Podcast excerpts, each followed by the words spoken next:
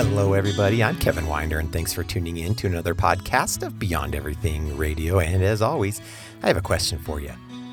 Are you or somebody you know in the midst of raising a teenager, or are they just around the corner for you? If so, today's podcast and post is just for you as we begin a series that many of you asked me to do as we look at the wisdom required to raise teenagers. My first series on the power of parenting became the most forwarded series to date. So join me now as I introduce this series and invite you and your family into a transformative, sacrificial path along a loving, respectful transition from childhood to adulthood.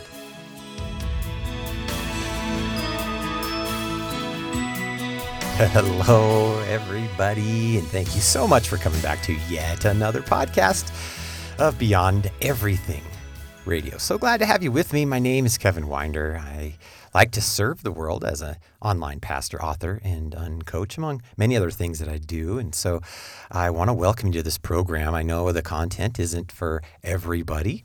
Uh, but it is for you. You found yourself here. It's not by accident. I believe the content here is going to help you, challenge you, encourage you, uh, build you up.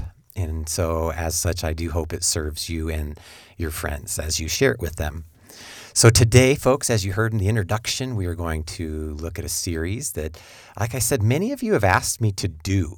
Um, as you know, I've you know, i am a mountain bike coach with a high school team. I've worked with adolescents for many, many years. I have two teenagers, and uh, I get a lot of questions like, "How do you, how do you get your kids to be the way they are?" Um, and I'm going to talk a little bit about this part as the introduction today. But as we move forward, I am going to really break down uh, the nuances here. Okay, so let's jump right in. This is podcast number 368, and it is the introduction to a new series called Parenting Teens. So, the teenage years will cause some kind of visceral reaction to you. there are some of you who love it, like me. I love adolescence, I always have. Um, and there's some of you who it, it just causes you to cringe. Um, it may be that the teenagers in your house are completely derailing any sense of normalcy. Uh, everything could be going off the rails for you right now. And if it is, I hope this series will serve you. Um, I want to bring healing to these relationships and I think part of that is perspective, but a lot of it is going to kind of fall on you as parents. And you have to realize that our world has completely unhinged from the traditional rites of passage. And this transition between child and adult, it not only takes longer now, but it's wrought with much confusion and disorientation for parents and teens alike. So basically, nobody's getting out of this unscathed, it seems, anymore. And nothing is more painful and disappointing for a parent than to watch their child fall by the wayside and derail his or her life or completely unhinge their family. And so I write this series to offer an intentional path forward for you parents. And so I ask you if, if you're in the midst of this, it may be too late, but maybe it's not. There are course corrections that will bring healing to your family. If you're a, a parent or a grandparent and you have young children, please send this to those parents because how you parent a teenager starts when they are children. Okay? I recognize that the default path to adulthood, which is offered by our foolish world, is terribly deficient. And so, if you just think you're going to just manage it like you managed the childhood, you're in for a horribly rude awakening, as most parents are. And I don't want you to get stuck in that cul de sac and have the pain and confusion that can actually last and derail a life, but it can last a lifetime, some of this stuff. And so the conclusions of our foolish world about young people and why they fail to launch and why they can't get out of your basement, they're not because of the economics. It's not because of the politics. It's not because necessarily because of the smartphone. There's a billion reasons we try and blame and and yes our world is different than it was 20, 30, 40 years ago. But those assumptions are foolish and deficient and not correct. So, just so you know, like, well, who are you, Kevin? Like, what makes you the expert on teens, right? Well, I suppose if there is an expert on teens, I'm like one of them uh, because I have served as a youth pastor for more than two decades of my life. I've given to working with teens. And during that time, I studied extensively the psychological, social, and physical development of adolescents. And, and I've worked in numerous residential treatment facilities, juvies, where the most wounded, addicted, and fragmented young people end up. And I've talked to them all. I understand their journey. I know how they got there. I know how their mind got derailed, how they got addicted. So, you know, I've helped many parents along the way. Uh, and I've helped them make these vital course corrections with what I'm going to offer in this series. In addition, I have raised two successful teenagers. And when I say this, people think I'm bragging, and I hope it doesn't come across that way. But like I have raised two teenagers who to this day have never given me even one single day of attitude. I've never been disrespected. I've never been talked back to, insulted, any of that. I didn't I've never been pushed away, shunned, ignored or any of that. My voice has always been considered. How did that happen? You know as well as I do, it doesn't happen by accident. And I say this not again in a prideful self-promotion, but to let you all know that I have a ton of skin in this game.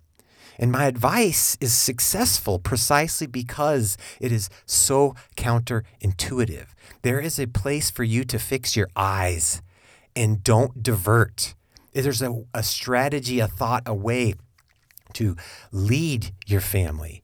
And it's not what you're going to just think and assume is the path to take. And a dysfunctional family might be common it might be portrayed in all of our TV shows and everything else, but it's not normal. A painful, disruptive, dysfunctional family is good for a comedy sit, a sitcom, but it's abhorrent that our culture celebrates it and that the erosion of our family uh, it celebrates all of these parenting failures. It's a hard pill to accept. But if we want healing in our families, the process starts with parents owning up and ending the blame game. So, yeah, parents, it's on you. And I, ho- I know you're going to hate that. I know some of you right now are hitting unsubscribe and you're disconnecting. But I, I hope and pray you will push through this and hear what I'm offering.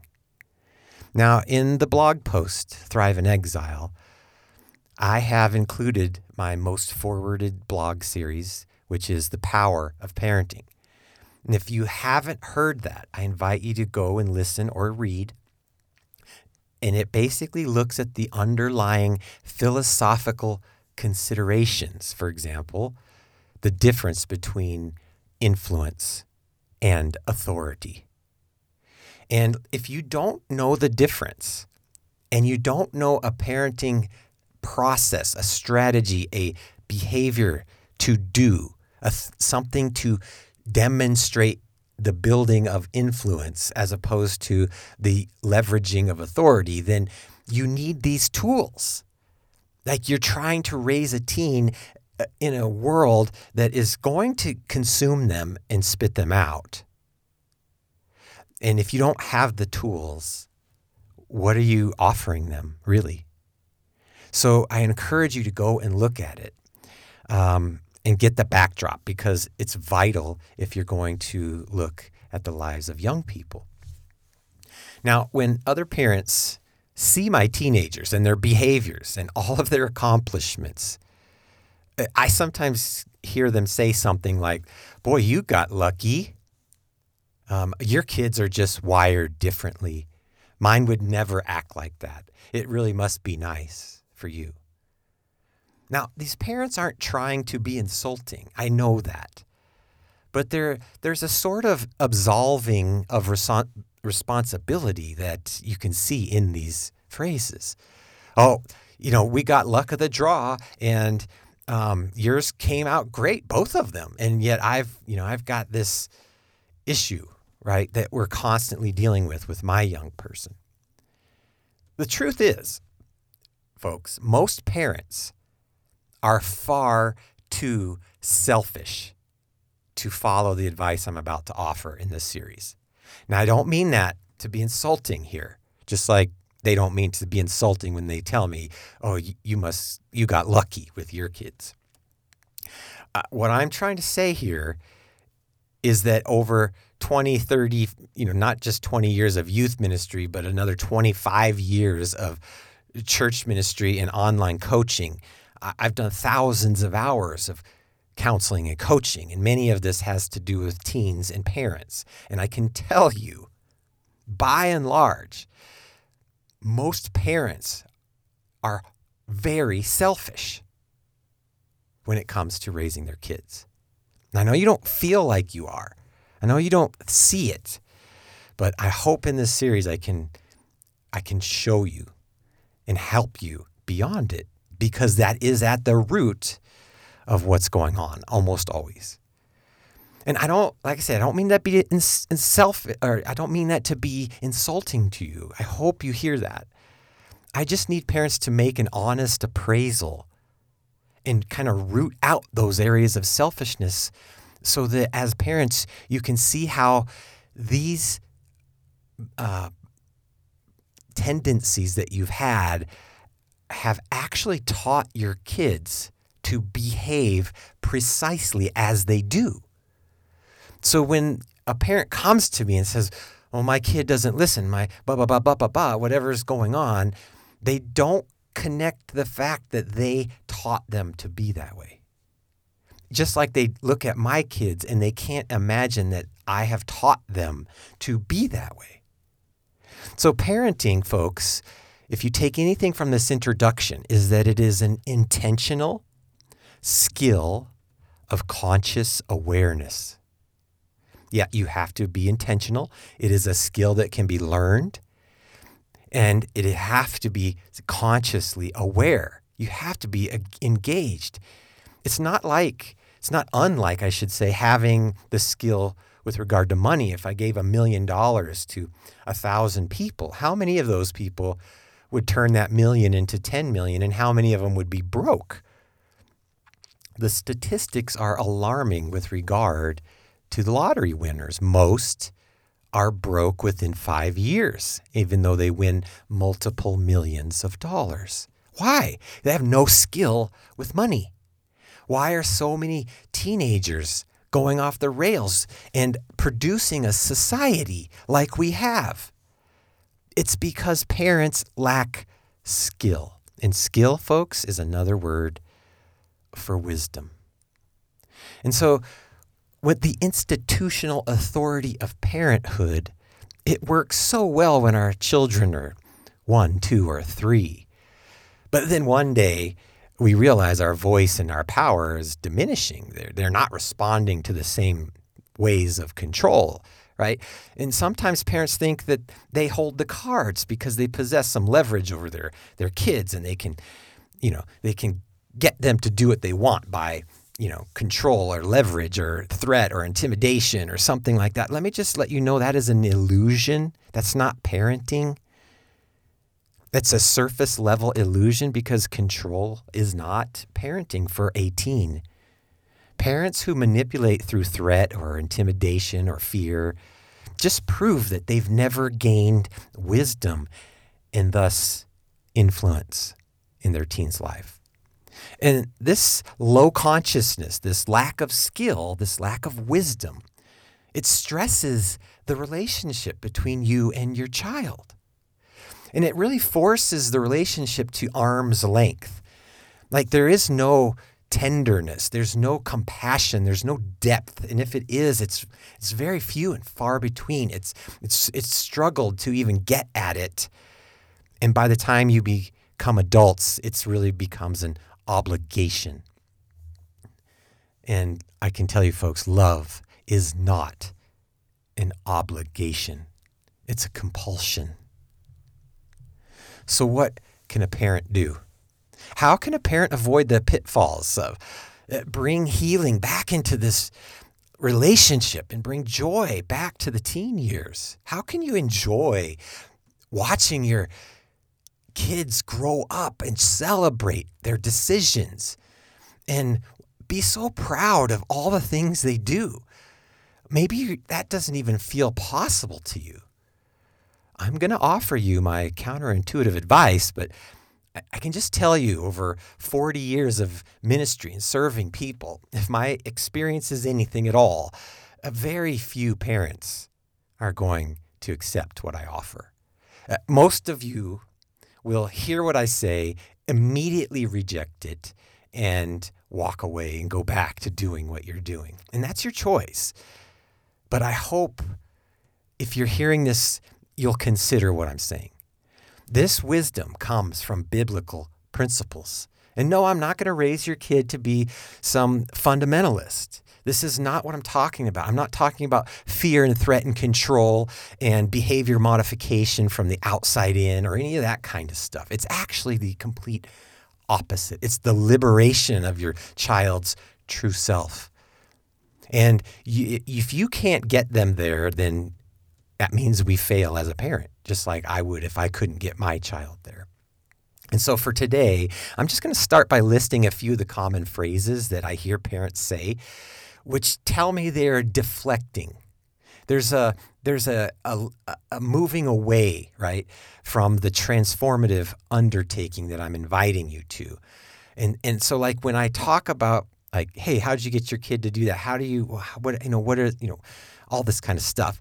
I, I, I tell them and they're like, oh, here we go. Right. So listen to these and see if you've ever said any of these. And then, you know, watch the series, listen to the series, read it, and then judge for yourself. Okay, here they are. I've got nine of them. The first one, oh, that won't work for my teen. He or she is too, and then you just fill in the blank. Or everything from chores to homework is a constant battle. I can't get my teen to do a single thing without a fight. Number three, my teen has no respect for anything, including this family. You should hear the things that he or she says. Or Number four, I have a I have to bribe them with screen time or they don't listen to me. Or five, my teens increasingly want less to do with me. I guess that's normal, right? I hated my teens, my teenage years, and I cannot stand this phase of life. I just want to get past it. Ever said that one? Uh, or how about this? Number seven, my teen used to be so sweet and innocent, and now they are trying to grow up way too fast. Number eight, uh, teens live in a very different world than I grew up in, and it really scares me. And the last one I'm going to offer is I can't see any possible way that my teen will be self sufficient within a few years. Do you see that? All of these encompass so much of what's happening in this parent teen relationship. There's a deflection of responsibility. There's a outsider looking in kind of perspective. And this is what I think we can shift. And it's going to take a tremendous amount of, of humility. Folks, I know the pain this causes. I've sat across the, from the tears of many parents. I've seen the end result of when it goes as bad as it possibly can far too many times. It sucks. We look at a society where these teens emerge into our world and they are horribly unprepared in the workforce, in relationships, in just about every strata of our world. The consequence is high. And folks, this series I'm offering is a reminder that healing is possible. There are course cor- corrections, but it's going to require a humble, a humble heart for the whole family. And what I offer isn't a technique, it's not really a strategy. What I offer is counterintuitive wisdom, which is actually very simple in scope. It's not going to be hard to understand. But what makes it challenging is that every force which seems to stand in the way of applying it. So you're going to hear what I say, you're going to try it, and then you're going to realize everything wants to stop this from happening. That's how you know you're on the right ground. And parenting then is ultimately a very spiritual undertaking. It's where we're striving to orient all family members towards the same true north. And that means if you're going to help navigate, you have to, as a parent, know true north yourself. If you don't know it, I, am sorry to tell you, your kids won't know it. And once everyone has their bearings, in other words, they can see who they truly are, they see themselves the work is then for each person in the family to just to become increasingly more free to either trust or ignore these coordinates. That's all you can do right? And you have to allow each person to fully experience the incremental gain or loss of life which comes from spiritual self-awareness and so this is this is the this is it in a nutshell folks healing your family is an inside job. It starts with you and your spiritual orientation. And this is where, if you think all roads lead to the same thing, um, this is where it goes off the rails because they don't. Not all true north is actually true. And as a result, if you follow the advice of the world, uh, everything gets derailed. And I wish it were otherwise. I wish I could teach you something other than that but this seems to be the case. So if you want to raise your kids to be whole and true and authentic, uh, the path of the world won't get you there, even though they advertise it as such. This is going to help you if you can hear it and apply it. Now, as you'll quickly learn in this series, our job as parents of teenagers is constantly return to the work of spiritual navigation. And as we measure our success by our ability to surrender the outcomes rather than control them, I mean, did you hear that? We measure our success by surrendering outcomes rather than controlling outcomes. I, I, will end this introduction with this really vivid snapshot of Jesus as a teen. Now, I know you might think this is different or odd, or you may not even be able to make the connections here. But trust me, by the end of the series, you will. All I ask you to do is listen to this these few sentences from Luke chapter 2 verses 46 and 51 and just acknowledge what emerges as wisdom for you. Maybe right now the fact that I'm about to read the Bible is causing a visceral reaction to you and you're like, I don't want to go that way. That right there is your teen's problem. This isn't about religion. I am not here to convert you to a religion. If you've ever listened to my podcast, you know I would never do that. What this is about is liberation unto the truth. And that is a very different prospect. So, here, listen to the story, okay? So, if the little background, just so you know, is the Passover is a Jewish holiday. Jesus and his family had been traveling with his relatives, a big group of people. They went from Nazareth in or Galilee into Jerusalem for the Passover festival.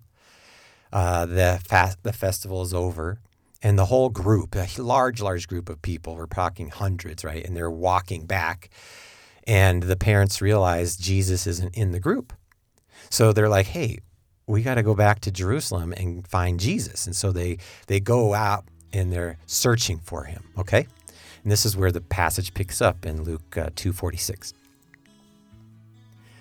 So after three days, they found him in the temple, sitting among the teachers, listening to them and asking them questions.